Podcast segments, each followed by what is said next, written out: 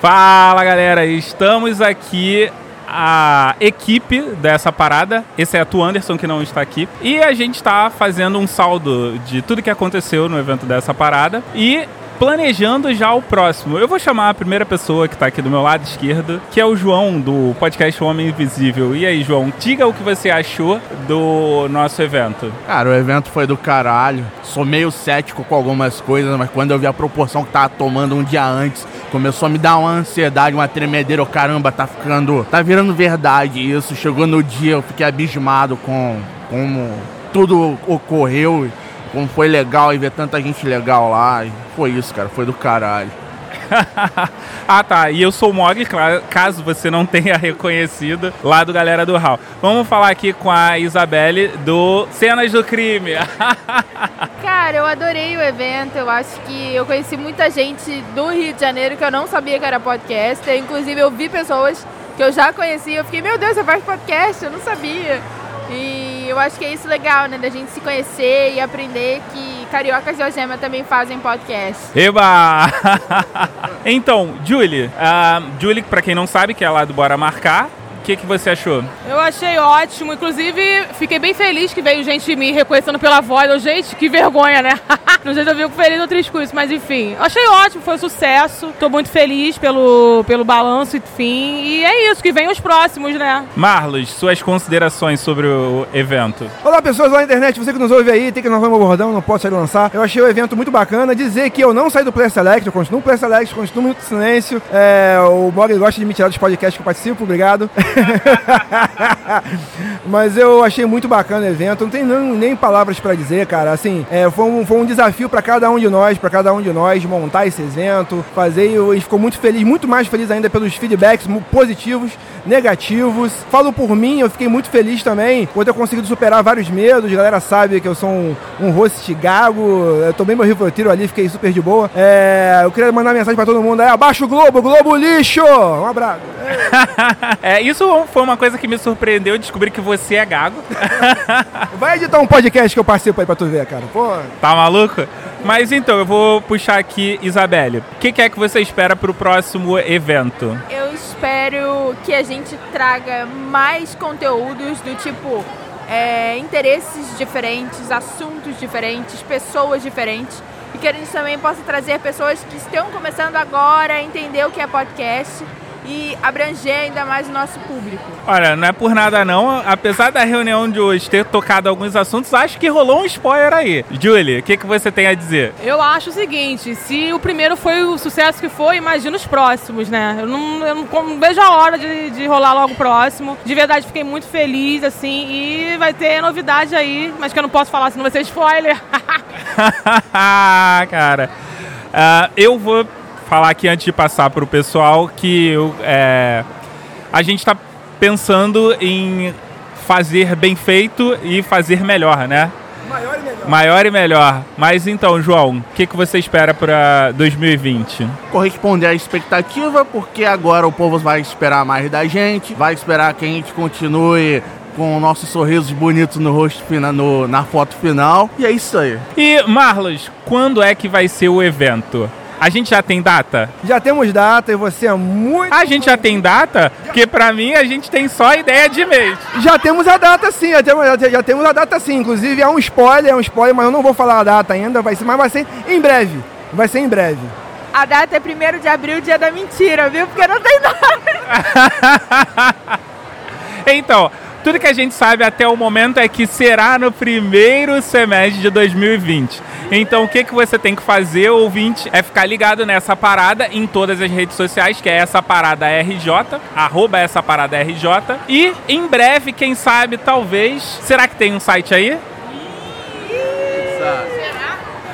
Agora eu queria deixar você com essa mesa aí e aproveite. Abraço. Tchau. Vamos lá, não seria um evento carioca se não rolasse atrasos, correto? então, é, eu vou chamar aqui o pessoal. Desculpa, eu vou fazer uma cola aqui porque eu não quero correr o risco de falar errado o nome das pessoas. Eu vou chamar para essa mesa agora, né, que é a, a YouTubeização do podcast. Domênica Mendes, do Perdido na Estante.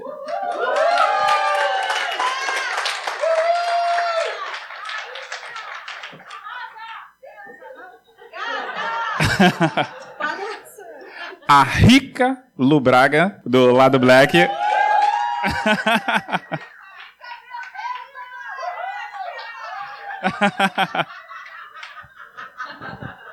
o Thiago Queiroz, do Tricô de Paz.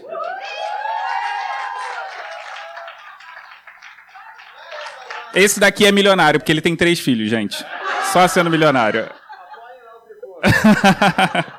o Alcísio Neto, do lado B do Rio. E o GG, Gustavo Guimarães, do Podcrastinadores. Vamos lá, eu vou sentar aqui enquanto eu vou fazer a minha introdução aqui da, dessa mesa, né? Porque eu descobri que YouTubeização é uma coisa que cada um tem uma ideia diferente, né? Então vamos lá para a gente poder dar uma ideia inicial para começar esse debate. Diferente do que acontece com o podcast, os produtores de conteúdo de vídeo não possuem feed. Ou seja, quando eles produzem para o YouTube, a plataforma guarda todos os vídeos e os dados relacionados à visualização deles. Se o YouTube, por um acaso, decidir tirar do ar o canal, é o fim daquele conteúdo. Isso sem falar no fato de que não há competição com o YouTube. Enquanto os podcasts possuírem plataformas diferentes como o Spotify, Spotify, iTunes e Deezer que hospedam o seu feed, ou seja, se o Spotify sair do ar amanhã, isso não significa o fim do seu podcast. Tendo isso em vista, algumas dessas plataformas têm investido em conteúdo exclusivo, ou seja, o Spotify procura um podcast e pede conteúdo que só pode ser encontrado no próprio Spotify. É o caso do podcast O Café da Manhã, por exemplo, que se o Spotify decidir descontinuar, simplesmente desaparece. Tendo isso em mente, o que vocês pensam dessa estratégia do conteúdo exclusivo do podcast? Vocês acreditam que o nosso futuro é ficar como os youtubers, produzindo conteúdo para as plataformas que os pagarem para isso? Quem quer começar? É, é, então, eu acho que eu é, vou começar. Eu sou a Luísa, do lado Black.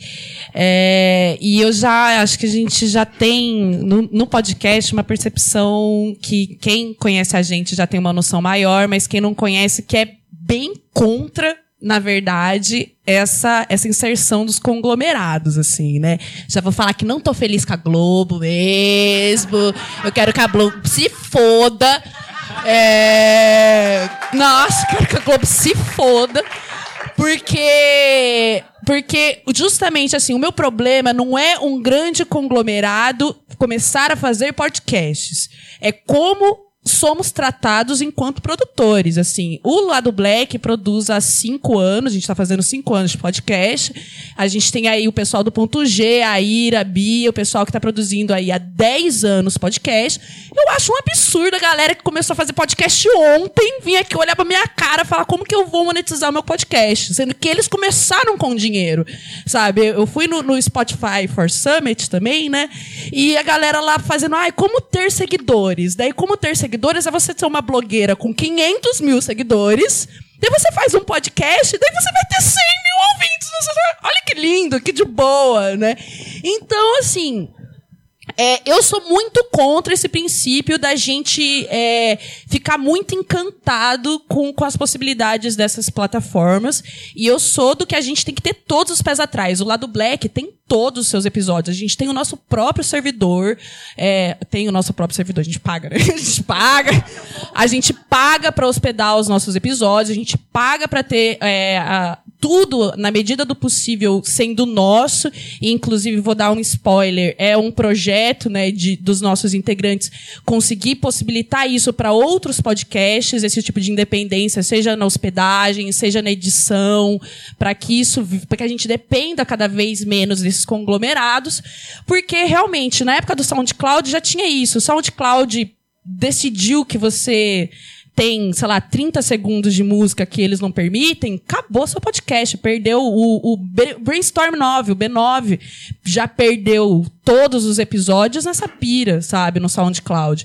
Então, é extremamente perigoso, assim, a gente tem que saber usar, né, não vou ser hipócrita, o lado Black está sim no Spotify, no Deezer, e se a Globo quiser vincular ele lá, é só me pagar porque eles têm dinheiro, mas pode pôr lá também, porque é um ótimo conteúdo, mas eu não jamais quero depender dessas plataformas, né? Jamais quero que outros produtores dependam dessas, dessas plataformas, porque justamente se a youtuberização hoje existe, é porque em determinado momento os, o- os produtores de conteúdo ficaram de boa e permitiram que isso acontecesse.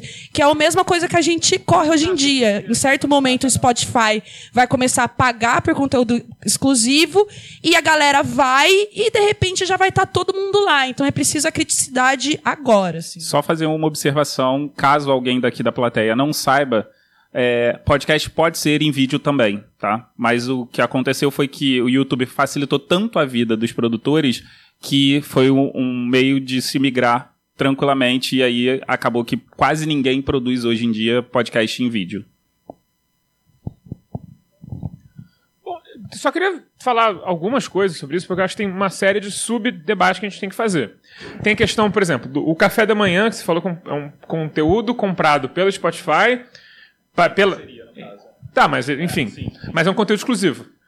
Mas assim, a Folha de São Paulo certamente tem um master disso, e se um dia que esse contrato for quebrado, eles podem simplesmente publicar em outro feed. Porque a Folha de São Paulo, com certeza, tem um servidor para pagar e manter, porque eles têm, cara, eles mantêm o PagSeguro. Eles certamente têm, eles entendem esse negócio de internet. Então assim, no dia que esse contrato deles não for mais interessante para eles, eles podem simplesmente continuar com o caminho deles. Isso não é problema nenhum. E, por exemplo, eu meu, meu podcast é meio que mais ou menos isso com a Central 3. A Central 3 tem o seu servidor. O lado B tem todos os episódios lá. Então, no dia que a gente for tirado do Spotify, por exemplo, se isso acontecer, o nosso feed vai continuar lá livre e leve e solto. Isso é uma coisa. Mas eu acho que tem um outro debate sobre conteúdo exclusivo, que é, por exemplo, a gente tem financiamento coletivo lá que ajuda a gente, que eu acho que é um método muito maneiro de monetizar a sua, a sua plataforma, porque são as pessoas que realmente se importam com o conteúdo, que querem você maior, cada vez maior, mais forte, alcançando mais gente. E eu acho. Pô, eu não tenho nem palavras para agradecer o pessoal que ajuda a gente, inclusive. Mas. Eu jamais teria, por exemplo, um segundo feed semanal secreto para quem paga para mim no Padrim. Isso jamais aconteceria. Na minha opinião, eu acho que você selecionar o que você. As pessoas podem ter acesso ao seu conteúdo pelo, pelo, pela contribuição que eles fazem a você numa plataforma de financiamento coletivo, que é uma coisa muito comum entre youtubers, entre outros podcasts, enfim. É, tem um podcast, inclusive, que eu ouço em, em inglês, o, o BungaCast, que ele, metade dos podcasts dele são exclusivos para quem paga. Eu acho isso escroto, eu conheço o dono, já falei isso para ele. É, mas, enfim, eu acho que isso é, uma, isso é um método ruim de tentar expandir, a, tipo assim, de tentar expandir a sua, a sua lucratividade, sua rentabilidade, através de criar um clubinho onde você cria um podcast da piadinha interna, né? Que só, só, sei lá, 150, 200, 300, 500 pessoas vão ter acesso àquele feed. Isso eu acho completamente errado e eu acho uma estratégia ruim. E então fica esse debate também sobre o conteúdo exclusivo criado pelo próprio criador como um diferencial do seu produto. Eu acho que isso é uma estratégia muito ruim. E em relação às plataformas, eu concordo plenamente com o que a nossa amiga disse, então não tem nada para falar. Bom, ó, é, eu vou ser do contra, né? Como sempre. É, eu não acho que corre um risco da gente, nosso Spotify, gente, vai pagar para todo mundo aqui, tá? Assim, vai desembolsar. Não, não vai. Hoje a gente cadastra no Spotify, no Deezer, seja lá onde for, porque a gente quer, é mais um lugar para distribuir. Se você não quer, você não faz. Então, eu acho que até por isso que talvez eles não tenham uma preocupação tão latente com a gente de pagar a gente por isso. E aí eu olho e falo, tá bom, me paga, me contrata que eu faço um programa exclusivo para você. E o programa não é meu, é do Spotify. E aí, claro, que ele vai distribuir como ele quiser. Tá? Porque a gente está falando de profissionalização mesmo. Só que aqui a gente está muito voltado para uma questão independente. Então, no fator independente, eu não sei vocês, mas os meus downloads todos duplicaram jogando pro Spotify. Entendeu? Eu mesmo consumo podcast pelo Spotify. Porque para mim é muito mais fácil eu estar no escritório e abrir lá, que é a única coisa que eu tenho acesso na hora, e deixar rodando do que ficar procurando em site ou agregador de celular, porque eu não posso utilizar lá. Então, assim, né? Não quer ter, tá ok. Eu acho que, que a mídia é boa exatamente por isso, que você tem essa liberdade. Mas eu não acho que exista um perigo. A não ser que, depois da mesa anterior, né? Todos os, as, os agregadores vão cair, porque eles que têm que pagar direito autoral das músicas, e aí só sobra o Spotify. Aí realmente vai ser complicado. Mas enquanto for uma opção minha jogar lá, por favor, me ouçam onde vocês quiserem. Só ouve, entendeu? Ouve aí. Então eu não, não vejo muito disso, não. E essa questão que você falou de produção exclusivo, né, para apoiadores, depende também muito da comunidade que você tem, assim, né? Eu concordo com você que não funciona como estratégia. Inclusive, eu utilizei no Perdidos por um tempo. É, eu criava um bloco próprio determinada categoria lá, que me dava muito mais trabalho, na verdade, para fazer do que o programa em si. Né? E aí o pessoal falava, meu, joga isso no feed. E eu, não posso jogar no feed porque vocês estão pagando para isso, né? E eles falaram, não, joga no feed geral que a gente não liga. Aí eu falei, ok. Entendeu? E aí eu mudei. Então, assim, eu não vejo qual é o problema, porque o podcast, ele é uma mídia independente e que você pode utilizar como você quiser. Então, entendeu? O, o lance é você descobrir o que, que é o seu o público, o que, que ele deseja e como você chega nele. Só que quando a gente fala de monetização, existe esse problema, porque todo mundo quer ser monetizado, só que a gente pede para as pessoas erradas, né? A gente quer cobrar do Spotify que ele pague porque tem anúncio. O Spotify não vai pagar para você, cara. Porque você não tem um contrato com ele. Entendeu? Você tá jogando lá o seu conteúdo. Entendeu? Então eu acho que existe uma certa confusão e é uma velha luta da gente batendo, às vezes, em quem não tem que bater. Né? Enquanto a gente fica se esmurrando aqui embaixo, em vez de pensar, poxa, como é que a gente consegue de fato monetizar? Como é que a gente vende produto? Como é que a gente, sei lá, faz aliança, entendeu? Porque, desculpa, sei lá, o meu padrinho é baixo. Ele não paga nem o custo do servidor. Né? Nesse sentido de servidor, o que eu fiz, na verdade, com o podcast delas, que eu não sei né, quem aqui conhece, ele começou com uma campanha em março para incentivar as pessoas a resolverem um pouco dessa questão de que, nossa, todo podcast só abre cota para mulher, ou senão não chama as mulheres. Né? Falei, porra, reclamar é legal. Também um dia eu falei, pô, tô reclamando demais. O que, que eu posso fazer com isso? Juntei lá eu, mais 10 amigos, falamos, gente, seguinte, ó, entre nós aqui, a gente vai chamar pelo menos uma mulher. No mês de março a gente joga lá no feed com todo mundo, utiliza a hashtag, vamos junto. Foi. Primeiro ano, 10 participantes, aumentou para 50. Segundo ano, 250 programas inscritos, foram mais de 500 episódios. Terceiro ano, 240 programas inscritos, mais de 600 episódios. Beleza. Entendeu? Lado bom, funcionou. Lado ruim, ainda era pouco. Entendeu? Porque se você já tem o seu programa, ou eu já tenho o meu, e eu chamo uma mulher, é, não estou fazendo muita coisa. O que, que eu posso fazer para mantê-las aqui agora? Agora eu tenho um site, que é o podcastadelas.com.br, e eu dou o servidor, eu dou a infraestrutura, eu dou a edição, eu dou a divulgação para mulheres que não sabem gravar podcast. É um passo mínimo, porque assim, existem um trilhão de mulheres que querem fazer podcast e não sabem. Entendeu? Então, assim, eu sou uma pessoa com duas mãos, mas eu consigo utilizar essas duas mãos para isso agora. Né? Então, assim, é um pequeno passo, mas eu não posso esperar que, sei lá, a Globo, né, ou sei lá, o Spotify. Não, gente, isso é empresa, sabe? A gente faz aqui independente, é outro rolê. E eu também não vejo nada de errado em você ser independente, seu produto ser tão bom que cai num, sabe, um contrato bom. Pelo contrário, né? Tem que ter sua ideologia, né? Não precisa virar fascista para ser contratado, sabe, por alguém, né? Para Jovem Pan precisa. Sim, com certeza. Cara, eu tô numa linha mais parecida com a da Domênica.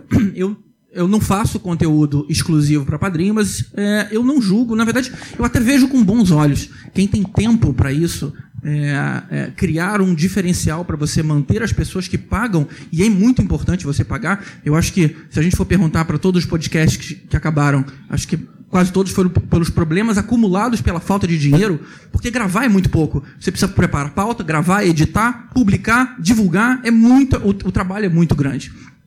Então, eu acho que você ter algo diferenciado para oferecer para o seu, pro seu é, apoiador, para o seu padrinho, é muito interessante. No caso lá, no Podcastinadores, a gente não tem tempo para fazer uma, um conteúdo exclusivo, mas existe o hábito de, eventualmente, a gente faz um hangout com os ouvintes, com, com os padrinhos. Eu sei que é pouco, é, é, é pequeno isso, mas é o que a gente consegue fazer para simplesmente mostrar o seguinte, cara, você é importante para gente. O podcast, inclusive eu falo isso em todos os episódios, ele só existe por causa dos padrinhos. Muito obrigado para todo mundo, desde o cara que contribui com um real até o cara que contribui com 200, mas é, é, todos vocês são importantes para a gente, porque o dia que o dia que é, a grana não for o suficiente para pagar o básico, o podcast acaba. A gente já passou pelo, pelo, pela fase de empolgação inicial, que tudo era muito legal. A, a, a, diversão de gravar já supria todas as outras dificuldades. Hoje em dia, não. Hoje em dia, a gente precisa de mais para isso, para que é, é,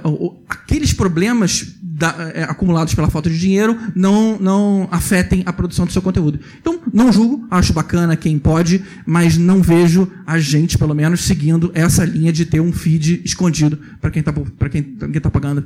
É, parece até que vocês combinaram, né? Porque agora eu vou direcionar para você, já que você já vai falar, e eu queria que você, Thiago, explicasse um pouco, porque vocês produziram um episódio especial pro Spotify, patrocinado pela, é, pela Novalgina, em que no primeiro momento foi veiculado só no Spotify e depois vocês deixaram ele público. É, como é que foi esse processo? Como é que foi o, o pessoal chegar para vocês e fazer essa proposta? Tá. É, na verdade, não foi é, para o Spotify, ele saiu, saiu junto. O que aconteceu, na verdade, é que.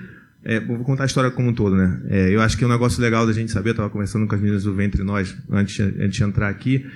A gente que faz podcast independente, a gente está acostumado a batalhar pra caceta para fazer o negócio ir para frente, né? Então, assim, é, a gente sabe muito bem que enquanto a gente tem youtuber aí, tem Instagram com milhões de seguidores, os caras estão ali, porra, tranquilo, fazendo ali jabá deles ali direto, pá, pá, pá, ganhando dinheiro.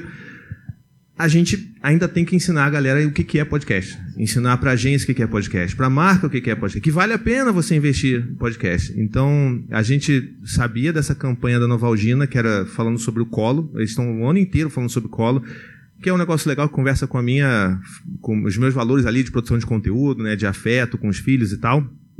E, enfim, a gente resolveu tentar oferecer. Então a gente está, sei lá, desde março falando com eles, cara, podcast, vai ser maneiro. A gente tem um podcast que pais falam sobre paternidade. Olha que maneiro, sabe? Você vai botar mais, sabe, gente falando do mesmo, bota os, os pais para falar, para chamar os outros pais para falar sobre colo, e vai ser maneiro, e parará. E durante meses a gente ficou, o Hugo, que me ajuda, também tá, meu sócio está junto nessa comigo, ele sabe o quanto que a gente penou para poder vender essa ideia para Nova Algina, para enfim, ele fala assim, porra, beleza, gostei, vamos nessa. E aí a gente tinha ideia, inclusive, né, que a gente que é fudido, né? Desculpa, não sei se pode falar palavrão, mas a gente que, né? Não, a gente que tá nessa, a gente fica assim. Cortou, não pode cortar o roxo, não. Aí dá merda. É. Alô? A gente é carioca, pode falar palavrão nessa então, merda. Então demorou. Então, a gente que tá nessa, tentando cavucar o negócio, né? Sempre tentando fazer o melhor do, do mínimo possível a gente tava com aquela ideia, né? Não vamos fazer uma gravação ao vivo do Tricô de Pai, vai ser uma parada, vamos fechar, sei lá, irmão, um teatro gigante assim, vamos chamar a galera de graça e tal. É claro que não rolou. Eles chamaram a gente para gravar num, num cubículozinho deles lá em São Paulo, tá ligado? Muito pior a estrutura do que na minha casa. Mas beleza, os caras estão pagando, foda-se, né? Vamos lá. Então, assim, a gente tem muito esse trabalho ainda de ensinar para os caras o que, que é, mostrar para eles qual é o valor. E aí a gente conseguiu fazer essa parceria, fazer um episódio extra do Tricô, mas ele saiu direto. Assim, saiu no, no, no nosso feed, saiu também no, no, Spotify. Até porque eu nem sei como faz isso de você lançar primeiro no Spotify e depois no, no feed. Isso eu não sei. Eu, eu acho que só. Acho que só se o Spotify quiser, sei lá, né? Então não sei. Mas é, o que aconteceu foi que a Novalgina gostou tanto do projeto que eles resolveram injetar dinheiro para promover o bagulho. Então o nosso trechinho do nosso podcast começou a ser divulgado dentro do Spotify, então foi um negócio ótimo pra gente, inclusive. Então, é, esse é um negócio que eu acho que é bacana, a gente conseguir fazer esse trabalho de mostrar para as marcas o que, que elas estão ganhando, né? Desde que essas marcas conversem com a gente. É, mas eu acho que tem dois, acho que de bifurcou aqui, né? Que eu queria comentar um pouco dos dois subtemas que, que apareceram aqui. Eu acho que o lance da, de você prover um, um conteúdo extra, é, exclusivo para o seu, seu apoiador é aquilo, cara. O cara quer fazer, foda-se, faz. Eu não vou pagar. Eu, Thiago. Mas assim, quem quiser pagar, paga. Entendeu? É isso. Vai dar muito mais trabalho para fazer, eu sei disso. Tanto que o único conteúdo. Assim, porque também tem aquilo que o GG falou. O cara te apoia, ele ama você. Ele ama o seu trabalho. E você fala assim, bicho, como assim você gosta do tricô, sabe? Não existe isso. É, a gente é muito lixão, cara, não é? Assim, deixa eu só te interromper. É, a gente no Galera do Hall fez uma pesquisa e uma das maiores recompensas que os, os nossos ouvintes falaram é: a gente só quer ser citado Isso. na leitura de e-mails em qualquer momento assim. Isso para tipo, qualquer pessoa que financia vale mais do que você ter um trabalho de lançar um conteúdo exclusivo. Pois é. Eu acho que faz parte da gente, enquanto produtor de conteúdo, entender a nossa comunidade, os nossos ouvintes, e entender o que é mais legal para eles. Então, assim, os nossos, por exemplo, eles adoram tá ali num chat com a gente para poder ver eu, o Vitor e o Berto brigando ali, tipo, sabe, xingando um ao outro. Eles gostam de ver isso aí. Então, gostam, então vamos lá, vamos fazer. Vamos estar tá junto, eles gostam de participar da elaboração. Tem um negócio que a gente fez que funcionou pra caramba, que eu super sugiro, se vocês tiverem essa oportunidade, a gente as nossas gravações, elas são transmitidas ao vivo pros pros apoiadores. Então o cara paga lá seus 10 merréis, seus 15 merréis, ele pode assistir ao vivo. E pode comentar ali, a gente, pô, olha só, o fulano de tal falou isso, e às vezes o maluco faz uma, uma, uma pergunta maneira pro, pro convidado, e é super legal. Então é um negócio que é bacana. E aquele conteúdo depois, obviamente, vai ser editado e vai ser entregue para todo mundo. Então, assim, não é exatamente um conteúdo exclusivo, né? Agora, com relação a esse lance de, é, enfim, de você ter parcerias de conteúdo exclusivo pelo Spotify ou por qualquer outra empresa, cara, assim, a gente tem um monte de podcaster aqui. Eu duvido, talvez um ou dois, duvido que um cara aqui tenha lido os termos na hora de submeter o seu podcast para o Spotify. Eu não li. Os caras, meu irmão, os caras podem fazer o que eles quiserem, podem enfiar no rabo, podem vender, ganhar dinheiro. Eles já estão ganhando dinheiro em cima do nosso podcast. Então, se a gente puder ganhar dinheiro meu irmão, eu não vou fazer outro Code de Paz exclusivo podcast, porque assim, a gente tem uma causa social de valorizar a paternidade e tal e tal. Mas se os caras quiserem bancar, não, vamos fazer uma parada diferente aqui, que seja só pra gente. Pagou aqui? Vamos fazer.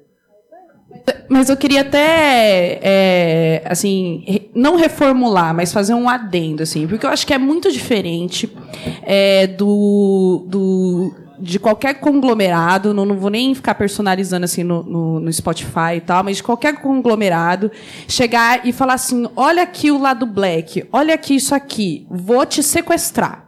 Isso é uma coisa, vou te sequestrar enquanto conteúdo, tirar você do ambiente que vocês criaram e tal.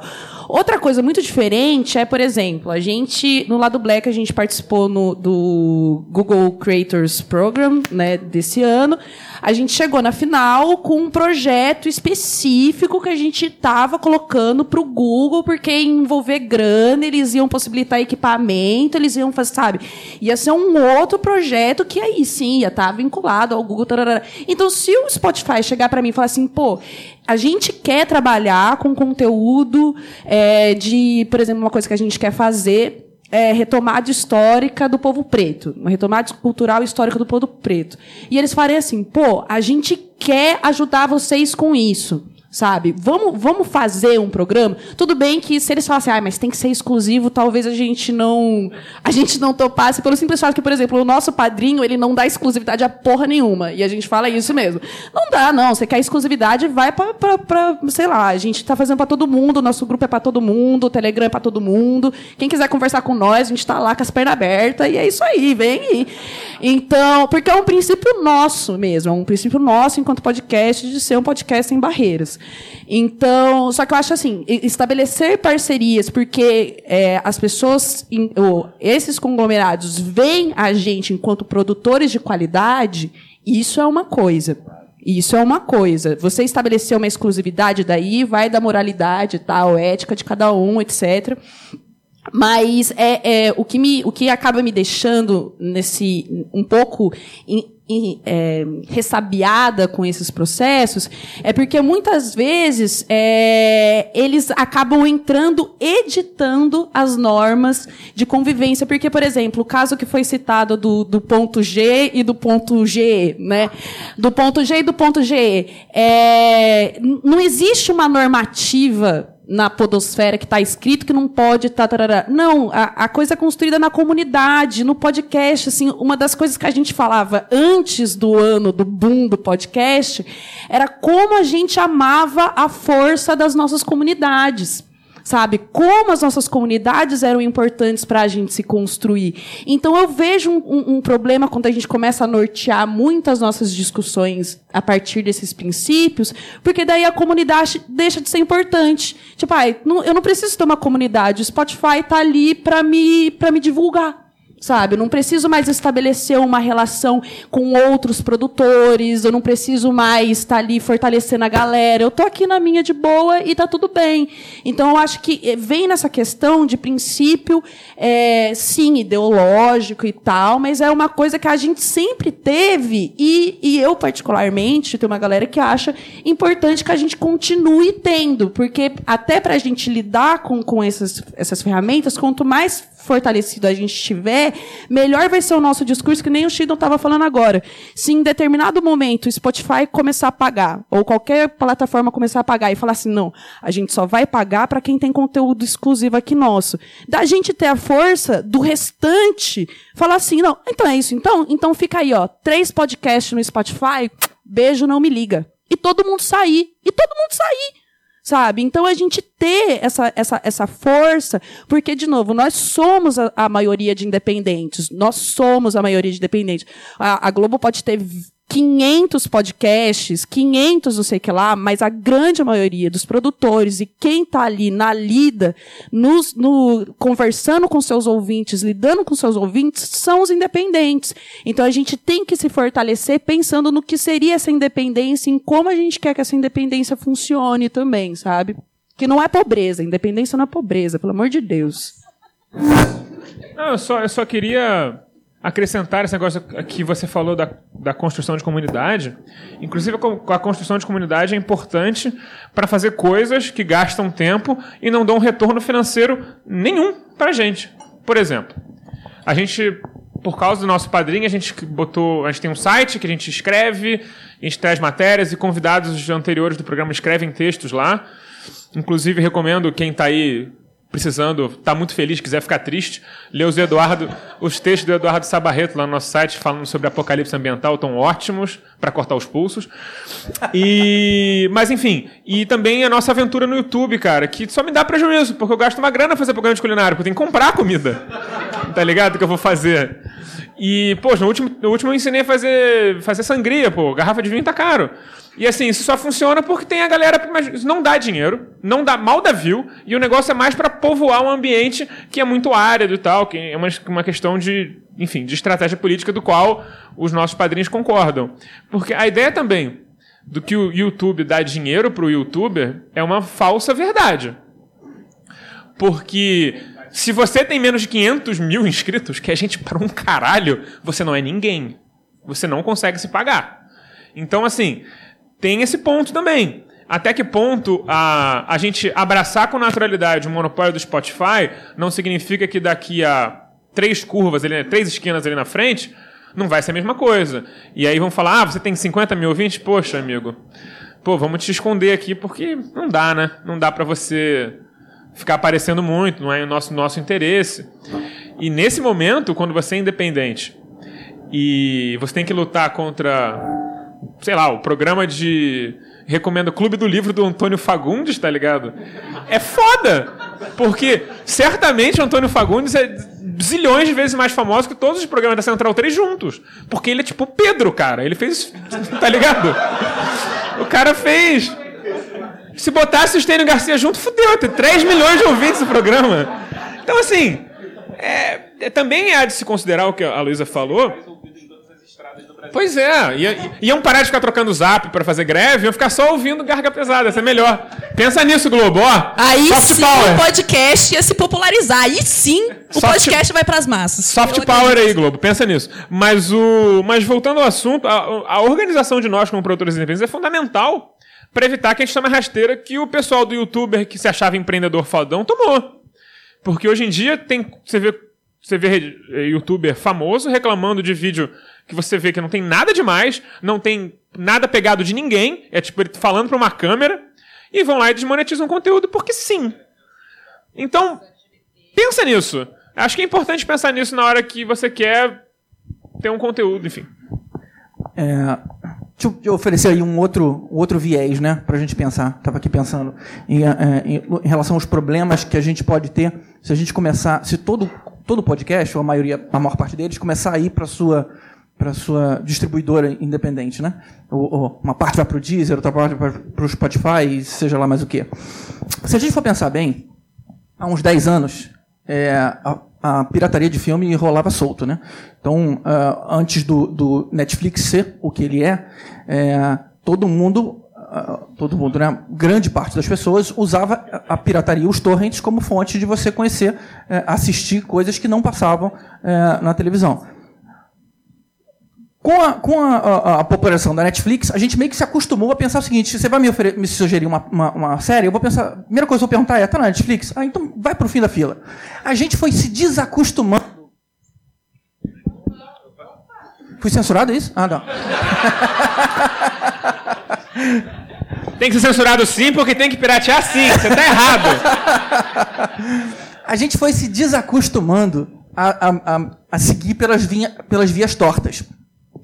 Agora, com a, com a, a entrada de novas plataformas de distribuição de streaming, e aí a gente está falando. Quando veio o, prime, o, o HBO Go e aí o Game of Thrones só passava no HBO, você falava, ah, então tá bom, né? realmente eu quero ver isso, não posso esperar é, sair pelos canais alternativos, então eu vou ser bombardeado de spoiler. Então eu vou assinar o HBO Go. Mas aí começou a ver o, o YouTube Premium, é, o, Hulu, a- a- é, a Amazon Prime, cheio de conteúdo exclusivo.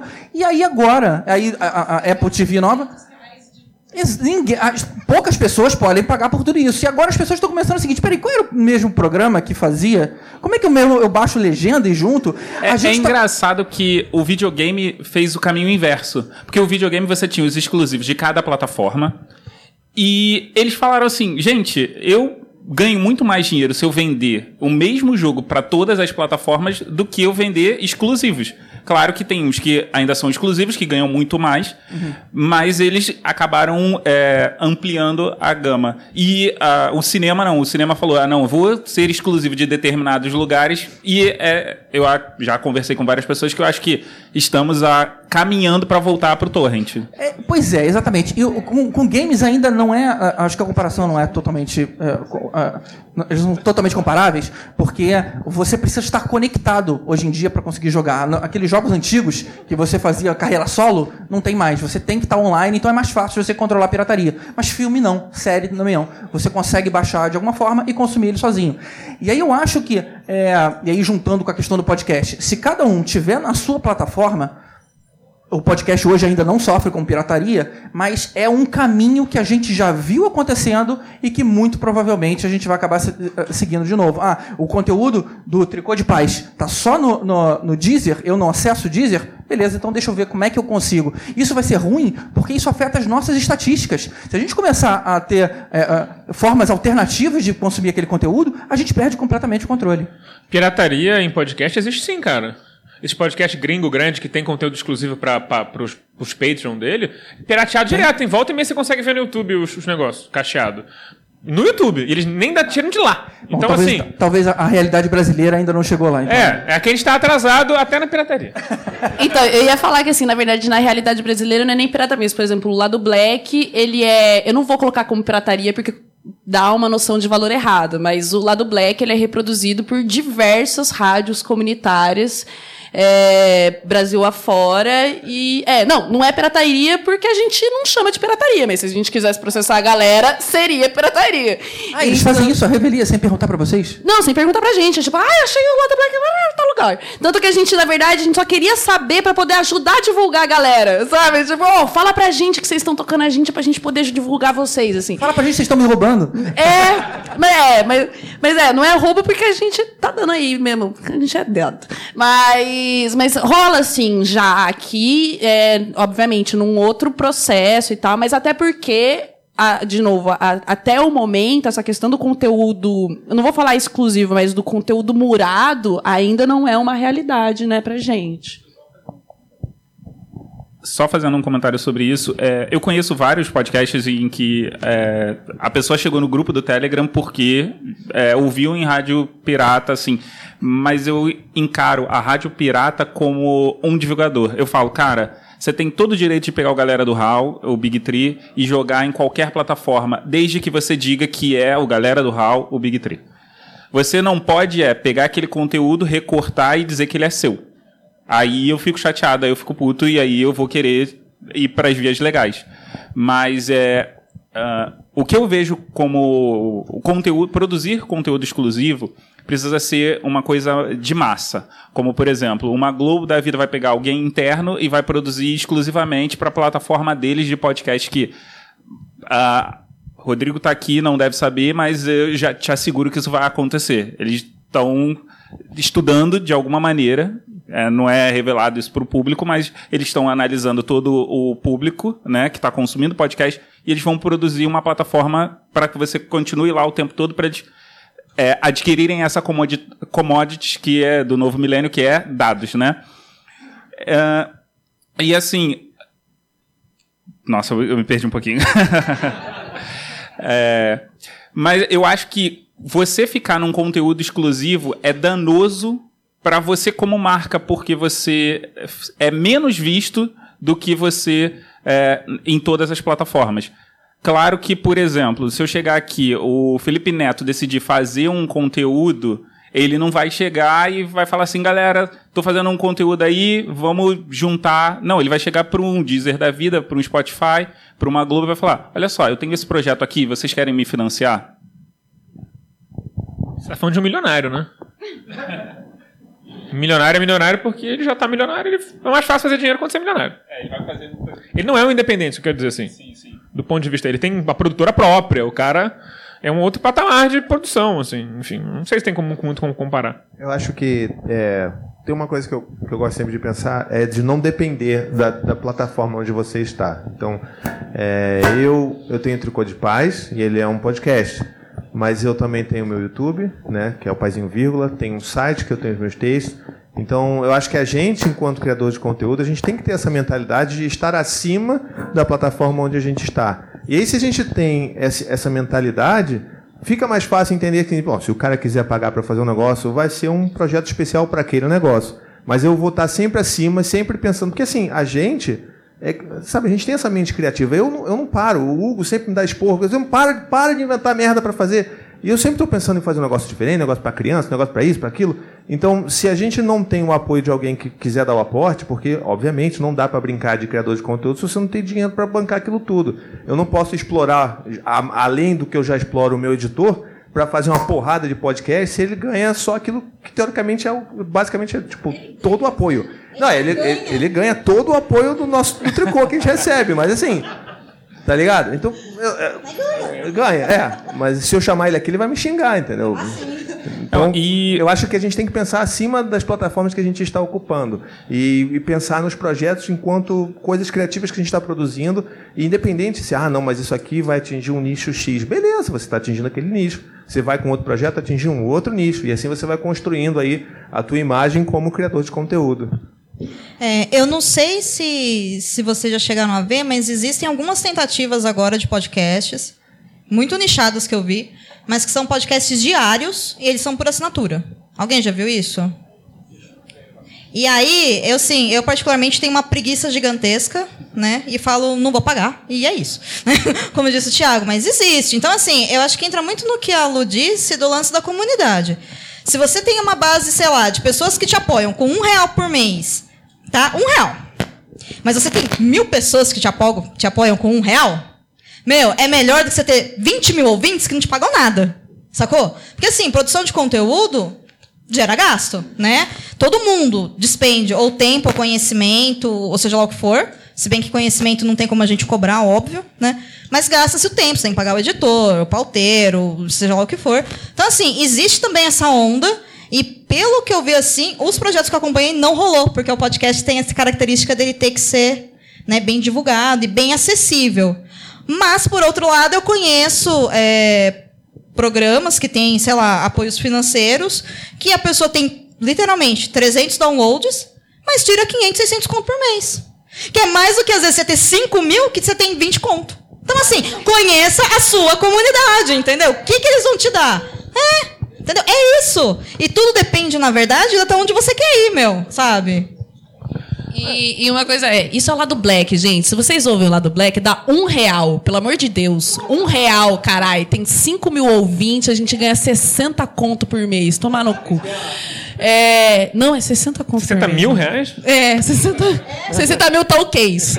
É, mas então, e uma outra coisa que me veio aqui na cabeça, que é uma coisa que a gente não discute e que eu sou, é, dentre milhões de coisas que eu faço, eu trabalho com produção cultural, né?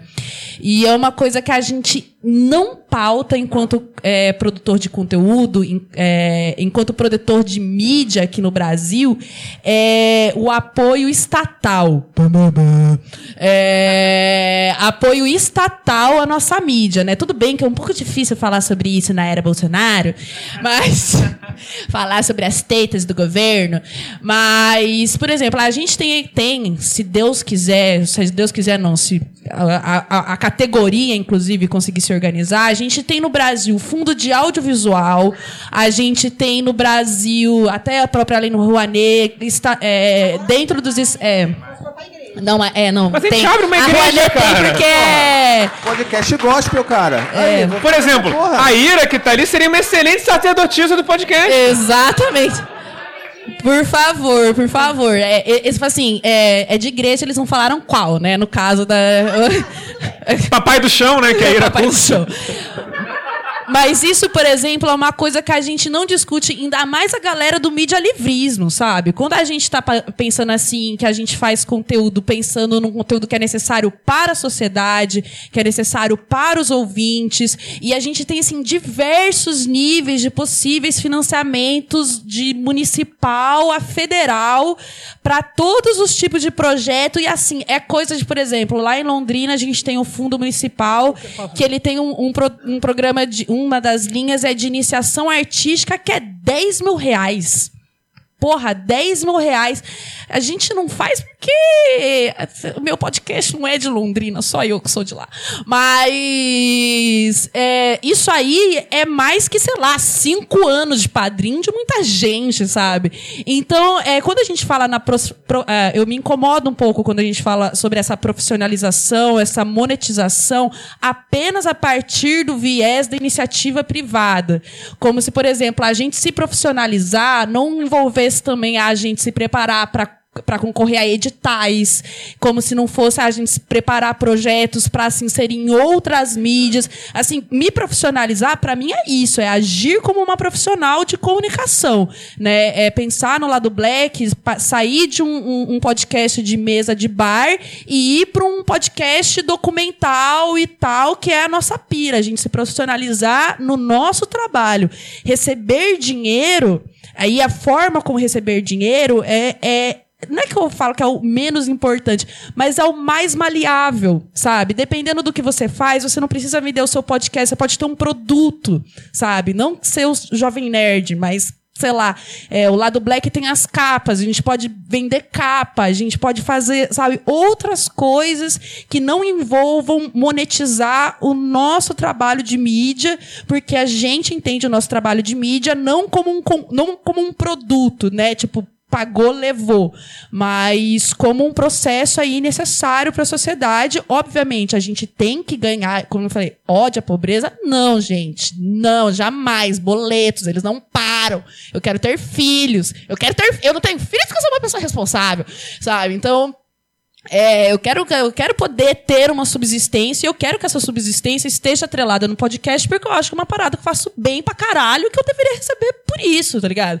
Mas como, como que a gente vai chegar nesses momentos? Assim, tem vários modelos que independem dessa discussão que a gente faz muito em cima do viés privado, porque, de novo, é só uma plataforma. É só uma, o, o feed é meu. Agora, se, o- se esse feed tá no Spotify, tá no Deezer, tá no tananana, tananana, tananana, não interessa. O, acabou o Spotify, tem Deezer, acabou o Deezer, no, acabou tudo lá do black.com.br. Acabou, velho, sabe? Então, eu só queria primeiro agradecer o Crivella por patrocinar esse evento. Que prefe... apoio, apoio Prefeitura do Rio, muito obrigado. Em segundo lugar. Nunca falei mal. Não, não. É, esse, inclusive, oro pela saúde dele diariamente.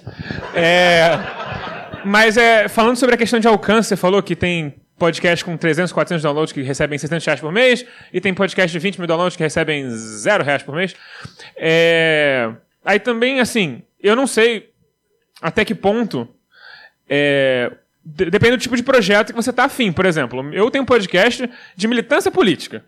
Qual o sentido eu, sei lá, ter 600 padrinhos com 700 downloads e ganhar 7 mil reais por mês, porque eles são tipo, muito generosos, e 700 pessoas ouvindo o programa? Para mim não faz sentido nenhum, porque eu não tô alcançando ninguém.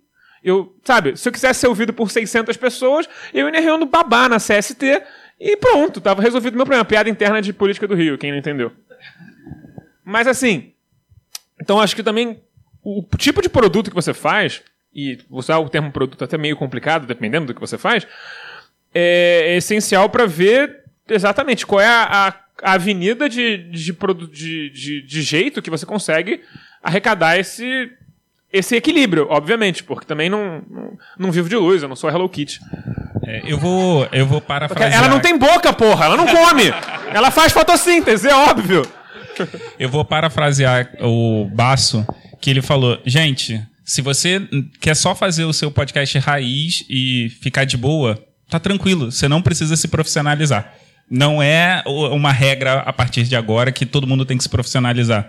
E se você quiser se profissionalizar e não vender o seu podcast, você também pode.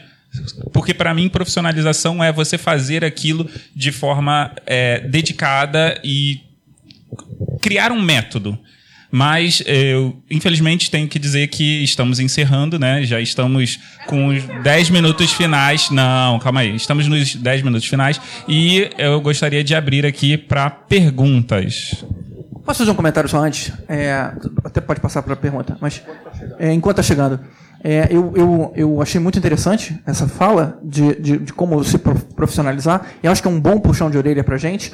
Mas eu acho que isso também abre espaço, um espaço não ocupado ainda para pessoas que conhecem esse caminho, que podem dar esse tipo de consultoria e não é, oferece esse tipo de, de, de, de, de consultoria para podcasts que já estão meio que na linha. É, é aquela coisa de, cara, eu identifiquei que o, o tricô de pasta. Não, que você já está ficando famosão. Mas Fica a dica aqui, quem souber e quiser pro essa parada 2020, só falar com a gente, tá?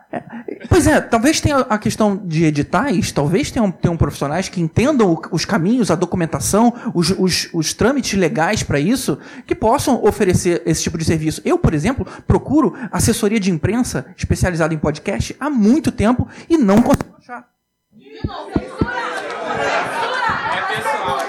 É, né, tá vendo?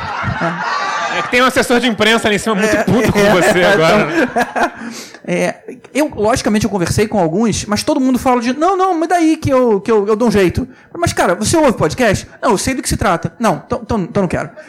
O cara não gosta de podcast. E pra descobrir, tipo assim, eu tenho um podcast de, de- um podcast qualquer, de, de, de filmes e séries. Digamos que eu tivesse um.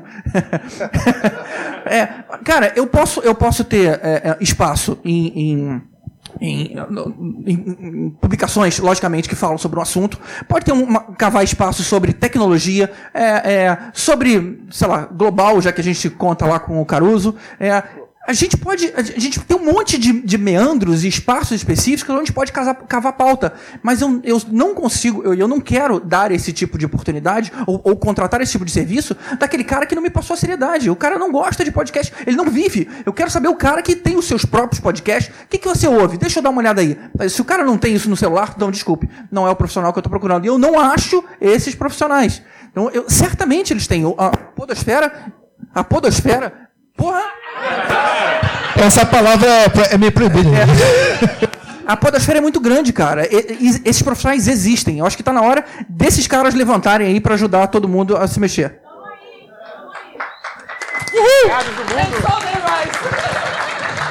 Fala, garoto! Boa, boa tarde, pessoal. Saudações. Sou o Rafael de Paula Thompson, de Niterói. É, não, minha, voz- minha voz já é alta. É, tenho três considerações ao, ao Alcísio, a Luísa e ao do, do Canto.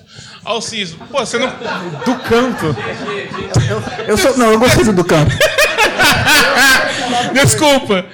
É, Alcísio, você não sabe. Pô, não tem sangue, bo- sangue de boi? Pô, sangue de boi é barato. A da sangria. Cara, Sangria, sangria. assim, é porque se você usar um negócio que já foi adoçado na fábrica, fica uma merda. Mas ninguém tá sabendo disso na internet, cara. Não, mas eu, eu, eu- mas eu tô ensinando as pessoas a fazer comida bem feita. Mas você pode falar pra elas outra coisa que você não Tipo, não- se eu fosse o Paulo de Fentalha, tivesse um programa só sobre culinária merda e fizesse rico assim, aí eu cozinhava com sangue de boi, porra. Mas não, não deu. É, consideração essa pra você também. É, como cozinheiro, você é um ótimo apresentador de podcast. Olha, você nunca. pro- Você nunca provou minha comida, mal lhe conheço, ok? E em quarto lugar, terceiro lugar, cara, eu duvido que você cozinha melhor que eu. É, sabe fazer feijão? Sabe, sabe fazer feijão? Eu, eu acho que podia rolar um dueto aí, hein? Depois, depois a gente conversa que você tá, você tá equivocado, jovem. É, Luísa. É, pra, Ele tem várias considerações, gente. Calma aí. pra, pra Luísa, é, esse negócio de filho aí. Tem gente que não quer ter filho e tem gente que não quer ter boleto. É, é, não, mas assim, boleto você sempre vai ter, a menos que você more no mato e se duvidar, até Laranjal tá dando boleto agora. Mas. Assim, filho aumenta os boletos. Esse é o meu problema, que eu mal consigo lidar com 1.500 reais de boleto, que é o que eu tenho em Londrina hoje em dia. Porque eu moro em Londrina porque eu sou pobre. Mas. Porque eu não tenho condições. Então, tem essa, tem essa questão, né? Obviamente, nosso, nosso querido aqui tem cinco filhos, obviamente ele é milionário. É, ele pode dizer isso melhor. Cada, cada filho, o dobro de boletos. E ao Guanabara, é, a pessoa, esse negócio dos dos streams aí, a, a pessoa que tem dinheiro para pagar Hulu, Netflix, Disney Plus, Amazon Prime é, e HBO Go, sei lá, hein? Deve, tá, deve, deve, deve, tá- deve cagar ouro, né? Eu- essa foi pro do canto, né? É, pois é, cara. Cada vez isso vai ficar. ca- Cada vez está ficando mais difícil. E, a- a- e eu me preocupo com isso. Como é que a gente vai fazer para conseguir é, é, acompanhar? Eu, não quero ir por esse lado, mas eu vejo isso acontecendo. Ainda, ainda vai tá, agora chegou a Apple TV Plus e ainda vai chegar a Disney é, Plus agora no final do ano, no, no ano que vem. Vai ser um problema. A gente vai ter que, que repensar. Bom, não, não, vou, não vou concordar. Tem só uma parada. Eu, eu vejo isso já acontecendo com os podcasts em termos de apoiadores. Assim, eu vejo a galera tipo, ó, eu só eu tenho a minha cota aqui de apoiar dois, dois podcasts por mês. Escolhi o tricô. Aí eu falo assim, porra, você é dono da minha vida. Eu faço o que você quiser. Você quer nude aqui no chat de apoiadores? Ah, mas não, porque eu vou piorar perder metade. Eu mando de graça. Mas é, eu, já, já rola esse, esse rodízio, pelo menos que eu tenho visto, assim. A galera, às vezes o cara vai lá e fala assim, ó, vou suspender um pouco aqui, porque tem outros podcasts que eu vejo que estão precisando mais e estão, entendeu? Assim, é maneiro isso, isso é maneiro. Aqui, Morgan, eu consegui achar um podcast de 16 anos, olha aqui, ó. Acho que, ó. Olha aí, ó. Salva de palmas aí, salva de palmas aí, ó. Jovem podcaster. Fala, garoto! É, o jovem tem que acabar. E aí, galerinha gamer? Não, brincadeira, não. Mas então. Eu vi que o tema. Ah, pra quem, né? Apresentação primeiro, né, gente? Ai, meu Deus. Eu sou o Gold, do podcast da Rádio Galáxia.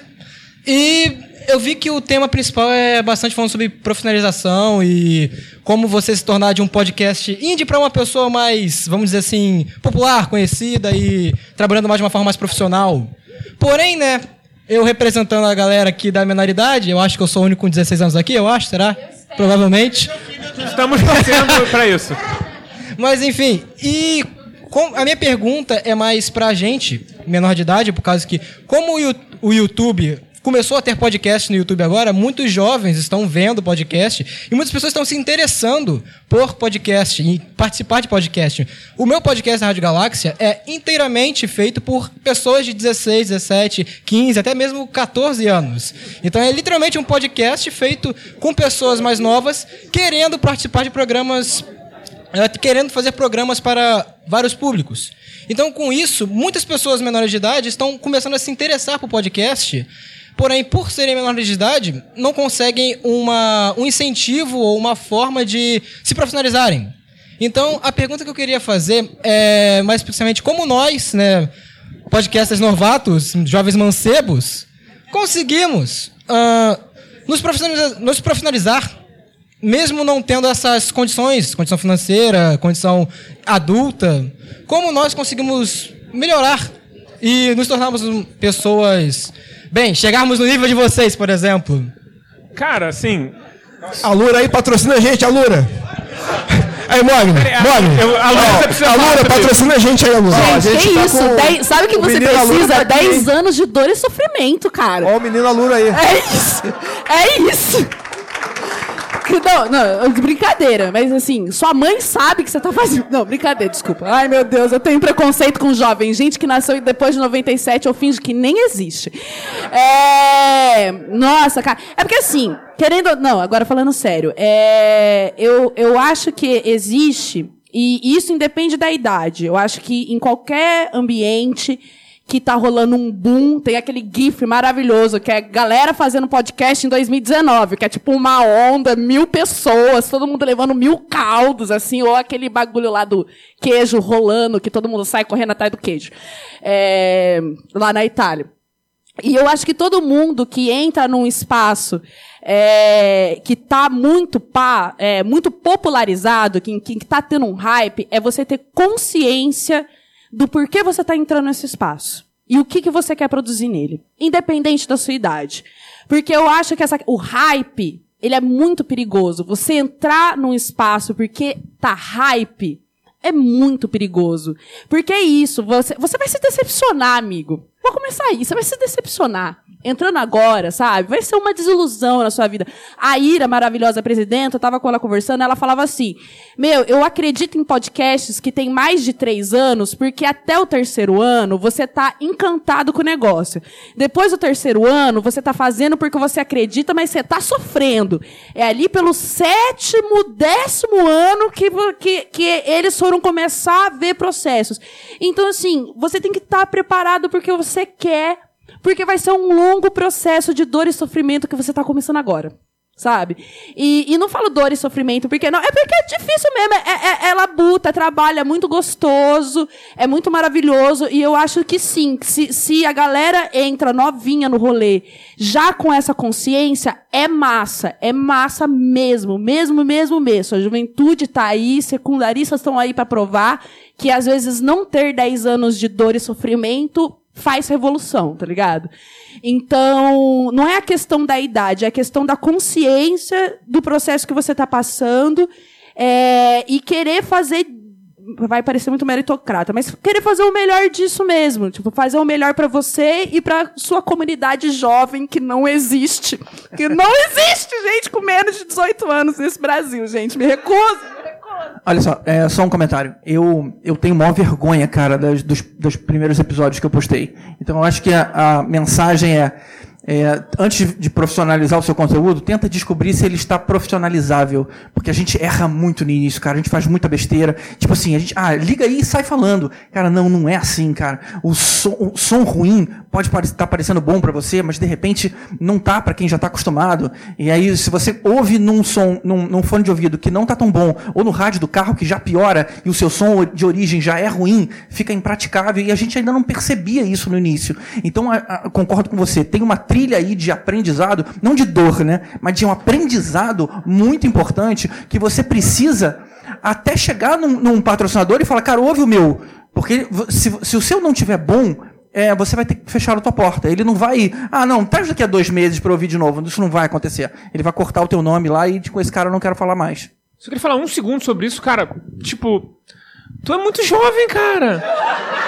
E não é uma crítica do tipo assim, ah, você não tem direito de fazer isso. Mas a ideia é você pensar assim, eu vou. Ah, o problema é você entrar no rolê pra você. Ah, está crescendo, eu vou virar uma estrela, vou virar uma estrela do YouTube, virar uma estrela. Cara, isso não é uma carreira, tá ligado? Você está perdendo tempo na sua vida, você pode estar adquirindo um conhecimento do universo, que é mais interessante do que a busca pela fama, tá ligado? Porque. É tipo peneira de jogador de futebol. Quantos moleques queriam ser jogador do Flamengo, Fluminense, do Vasco, do Caralho 4? Ficam por um caminho e vão jogar a Série D do campeonato islandês por um prato de comida, tá ligado? Então, assim, essa pirâmide do sucesso, ela é muito cruel. Quando você, quanto mais jovem você é, pior é a rasteira. Então, eu diria que não leve isso como, tipo, um objetivo de vida, ser famoso no, no podcast. Cara, 60 segundos, eu vou falar rapidinho. Parabéns, tu é foda pra caralho. Te dou uma moral, continua fazendo isso vai nessa. Eu queria pra caralho ouvir os meus filhos quando tiver 18, 17 anos, falar assim, pai, vou fazer um podcast de falar minhas paradas. Assim, meu irmão, vai! Vai, o que, que eu posso fazer para te ajudar, sacou? Segue lá Tricô, se você tiver qualquer dúvida, pode me procurar que eu te ajudo, te dou uma moral, tá? E assim, continua fazendo. A única dica que eu te dou é consome essa mídia pra caralho, entendeu? Ouve podcast, que é o que o GG falou assim, Você só vai saber o que, que você vai fazer, o que, que você quer fazer, porque assim, a gente precisa de referência, cara.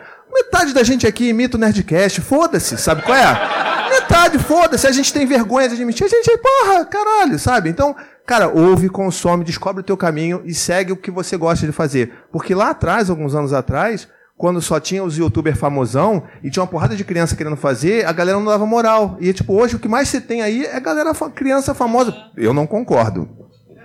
Mas tem. Então, assim, você não tá fazendo slime, isso já é bom pra caralho, entendeu? já, já arrumou Vamos um lá. patrocínio aí, ó. Olha só, é, para finalizar aqui, a Julie vai fazer a última pergunta, mas antes eu tenho que te dizer o seguinte. Cara, procura alguma coisa que tenha um propósito pra você, porque isso dá trabalho, é chato, é enjoado e vai ter um momento que você vai querer largar. E é, é o significado daquilo que você está produzindo pra você é que faz com que você persevere. E assim, a, a gente está aqui, eu faço podcast há uns oito anos e eu ainda não sou profissional. Julie? Olha, depois desse silêncio. Assim... Aí é uma piada nem quinta série, assim, mentira, mentira, mentira. É, eu queria saber, primeiro. Eu queria saber duas coisas, na verdade. É, por que vocês fazem podcast e aonde vocês querem chegar? Eu sei que essa pergunta é clichê pra caralho, eu sei. Mas eu acho necessária justamente pra pessoas como o rapaz que eu esqueci o nome ali, de 16 anos.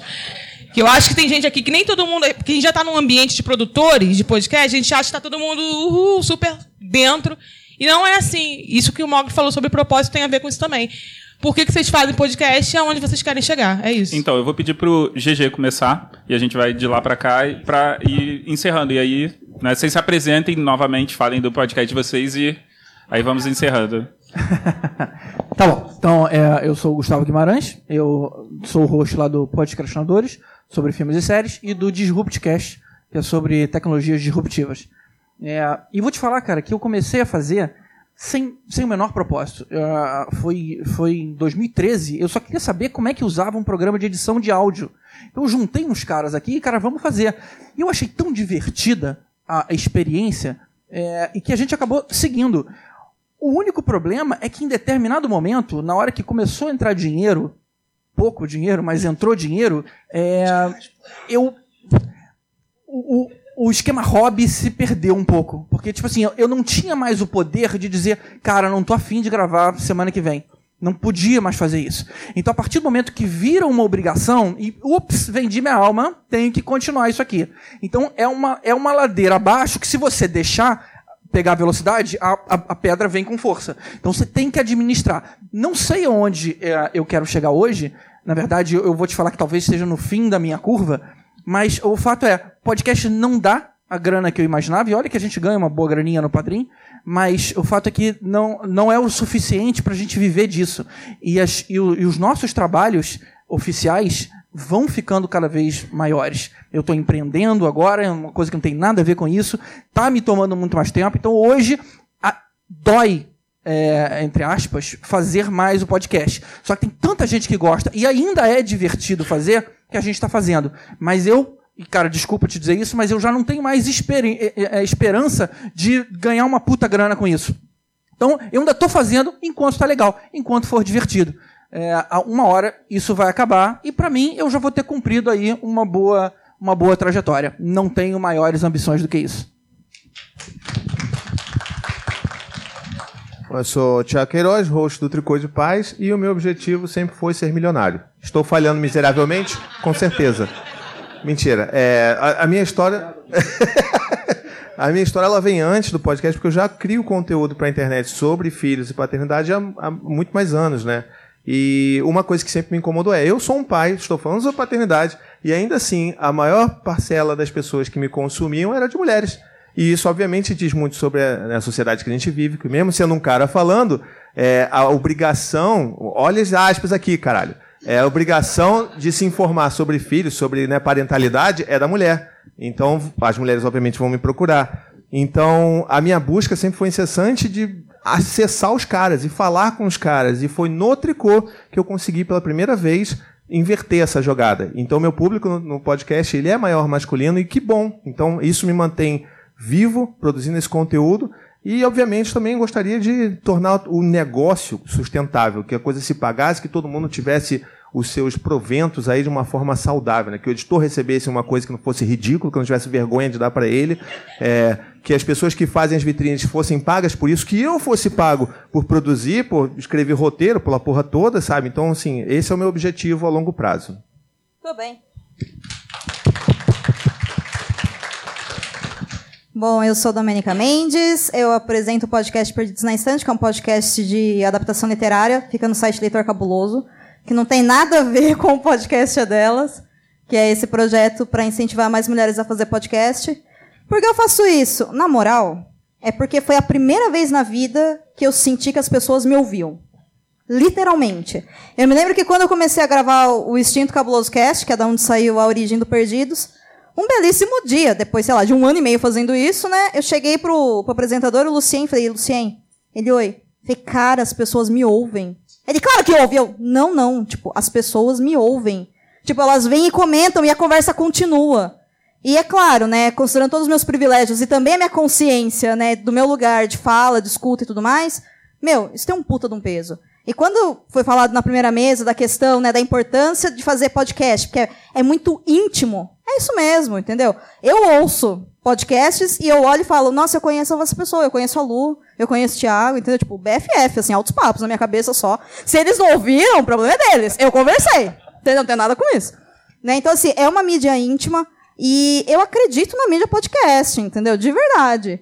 O que eu quero hoje com o Perdidos? Eu quero quebrar essa barreira de que literatura é chata, de que literatura nacional é Machado de Assis e tudo mais. E o que eu quero com a podcast delas é, eu quero abrir todas as dificuldades que mulheres têm na parte técnica para elas sentarem e gravarem. Gravou, quer fazer mais? Meu, tá aqui o feed, vai na fé, ganhe dinheiro, seja contratado pela Globo, Spotify, seja lá o que for, faça, entendeu? Faça sua voz ser ouvida. É esse o lance. E o que eu quero para mim é que eu quero ver de podcast, porque eu saí do meu emprego de verdade, é isso que sobrou. Então, assim, né? Abençoa a share e vamos que vamos. É, eu sou a Luísa Braga, eu sou uma das produtoras do lado Black. É, e a, a, gente começou, não gosto nem de falar muito de mim, assim, a gente começou a fazer porque era necessário, porque a gente precisava conversar entre pretos sobre pretos, a gente precisava se reconhecer, se fortalecer e diversificar o nosso papo enquanto pretos. Assim, eu não falo só nós, os cinco produtores do lado black, nós, a sociedade e de certa maneira, é, acho que é um pouco não vou falar que é o contrário, mas acho que é um pouco diferente do que a Domênica acabou de falar, que a gente precisava que pessoas ouvissem pessoas pretas. Sabe? Não, não é, ah, eu queria ser ouvida. Não, é, as pessoas precisavam ouvir a gente, a gente precisava também falar sobre nós, contar nossas histórias, dar as nossas perspectivas sobre o mundo. E o lado Black, desde o primeiro episódio e desde então, ele tem esse propósito. Nosso primeiro episódio é sobre identidade, nosso último episódio, lançado antes do Democracia em Colapso, é sobre negros e ditadura. Então a gente fala sobre coisas que a gente acha necessário serem faladas. É, eu espero só dignidade não só do podcast, como de qualquer outra atividade que eu faça da minha vida. Eu não quero ter dinheiro porque eu quero paz de espírito, eu quero dormir, eu quero viajar, eu quero que tudo isso, inclusive, não custe é, os olhos da cara, né? E isso também é um dos objetivos do lado black. A gente não vai mentir, a gente é baderneiro, a gente é revolucionário, a gente quer que cada vez mais pessoas sejam baderneiras e revolucionárias.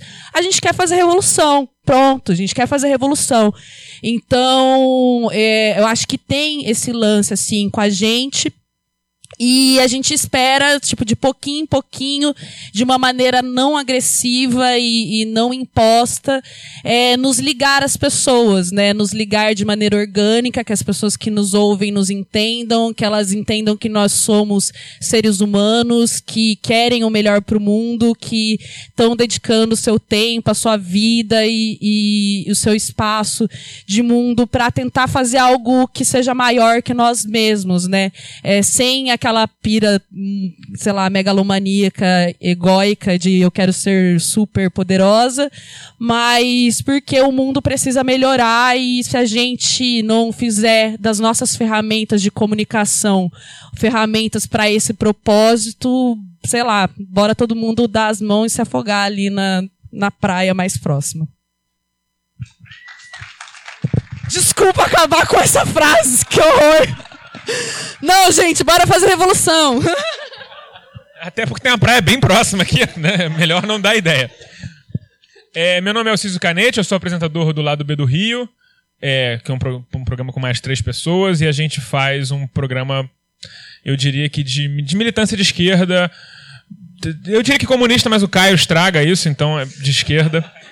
É, e o nosso objetivo é, de certa, da maneira, da melhor maneira possível, trazer análise política e social, não só com a nossa capacidade entre nós, mas também com a quantidade de convidados super legal que a gente traz da academia, da, da mídia e tudo mais, para trazer as pessoas para um debate à esquerda sobre a necessidade de ver que o espectro político atual, o debate político, está num eixo errado, do ponto de vista de, de coragem política e, e tudo mais isso, porque é, como a política forma cada elo da sociedade, porque a gente não fala só da política per se, da política, digamos assim, ah, ali, né? Mas sobre, sobre todas essas nuances que penetram na vida das pessoas.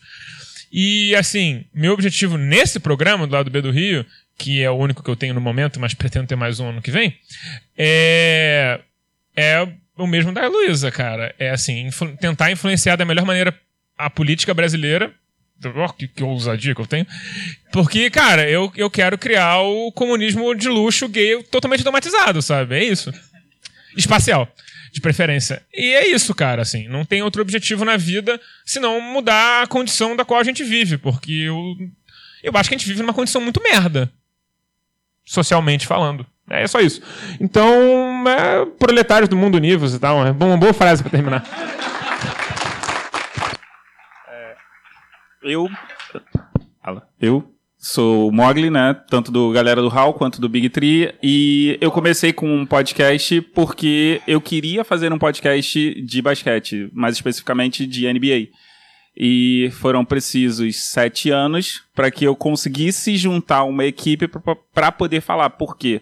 Até bem pouco tempo só existia o formato MesaCast e eu mesmo também não tinha ideia de juntar. O Galera do Hall, ele nasceu da necessidade de reunir os amigos e falar, e a gente bater papo, que era um- uma...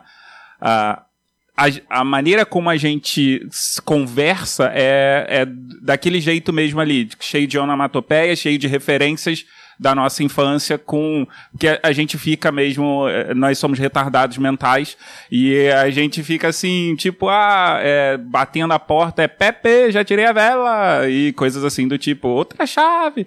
Coisas desse tipo assim realmente acontecem na, na nossa comunicação. E aí a gente falou, por que não fazer igual a gente já faz normalmente? Gente, é, eu preciso encerrar o evento, né? Preciso agradecer a todos aqui da mesa. É, vou pedir para vocês é, ficarem mais um pouquinho para a gente depois tirar uma foto ali. Inclusive, vou pedir para todo mundo também para a gente tirar uma foto e dizer que a gente vai sair daqui e vai estar ali no Taberna da Glória. É, a parte boa é que vai rolar 10% de desconto para todo mundo que tiver. Então, estejam convidados e eu espero que vocês tenham curtido o evento. É, vocês vão receber um e-mail da, da gente depois pedindo feedback. E assim, o que vocês gostaram, vocês podem falar. O que vocês não gostaram, podem falar também. Porque a ideia é, no primeiro semestre de 2020, a gente fazer novamente o segundo encontro, essa parada, né? Fazer o, segundo essa parada. E a gente espera pra, produzir um evento melhor é, e que envolvam vocês. E uma coisa que todos da organização têm em mente é: a gente não quer produzir um evento para é, produtor A, produtor classe A. A gente quer produzir um evento para produtor classe A, B, C, D, até o Z. Porque é, a gente en- entende que o podcast é uma mídia inclusiva.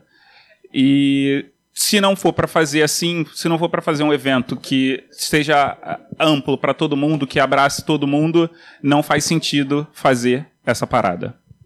Uhul! E aproveitando também para falar, lembrando que a Pod Pesquisa tá rolando ainda também.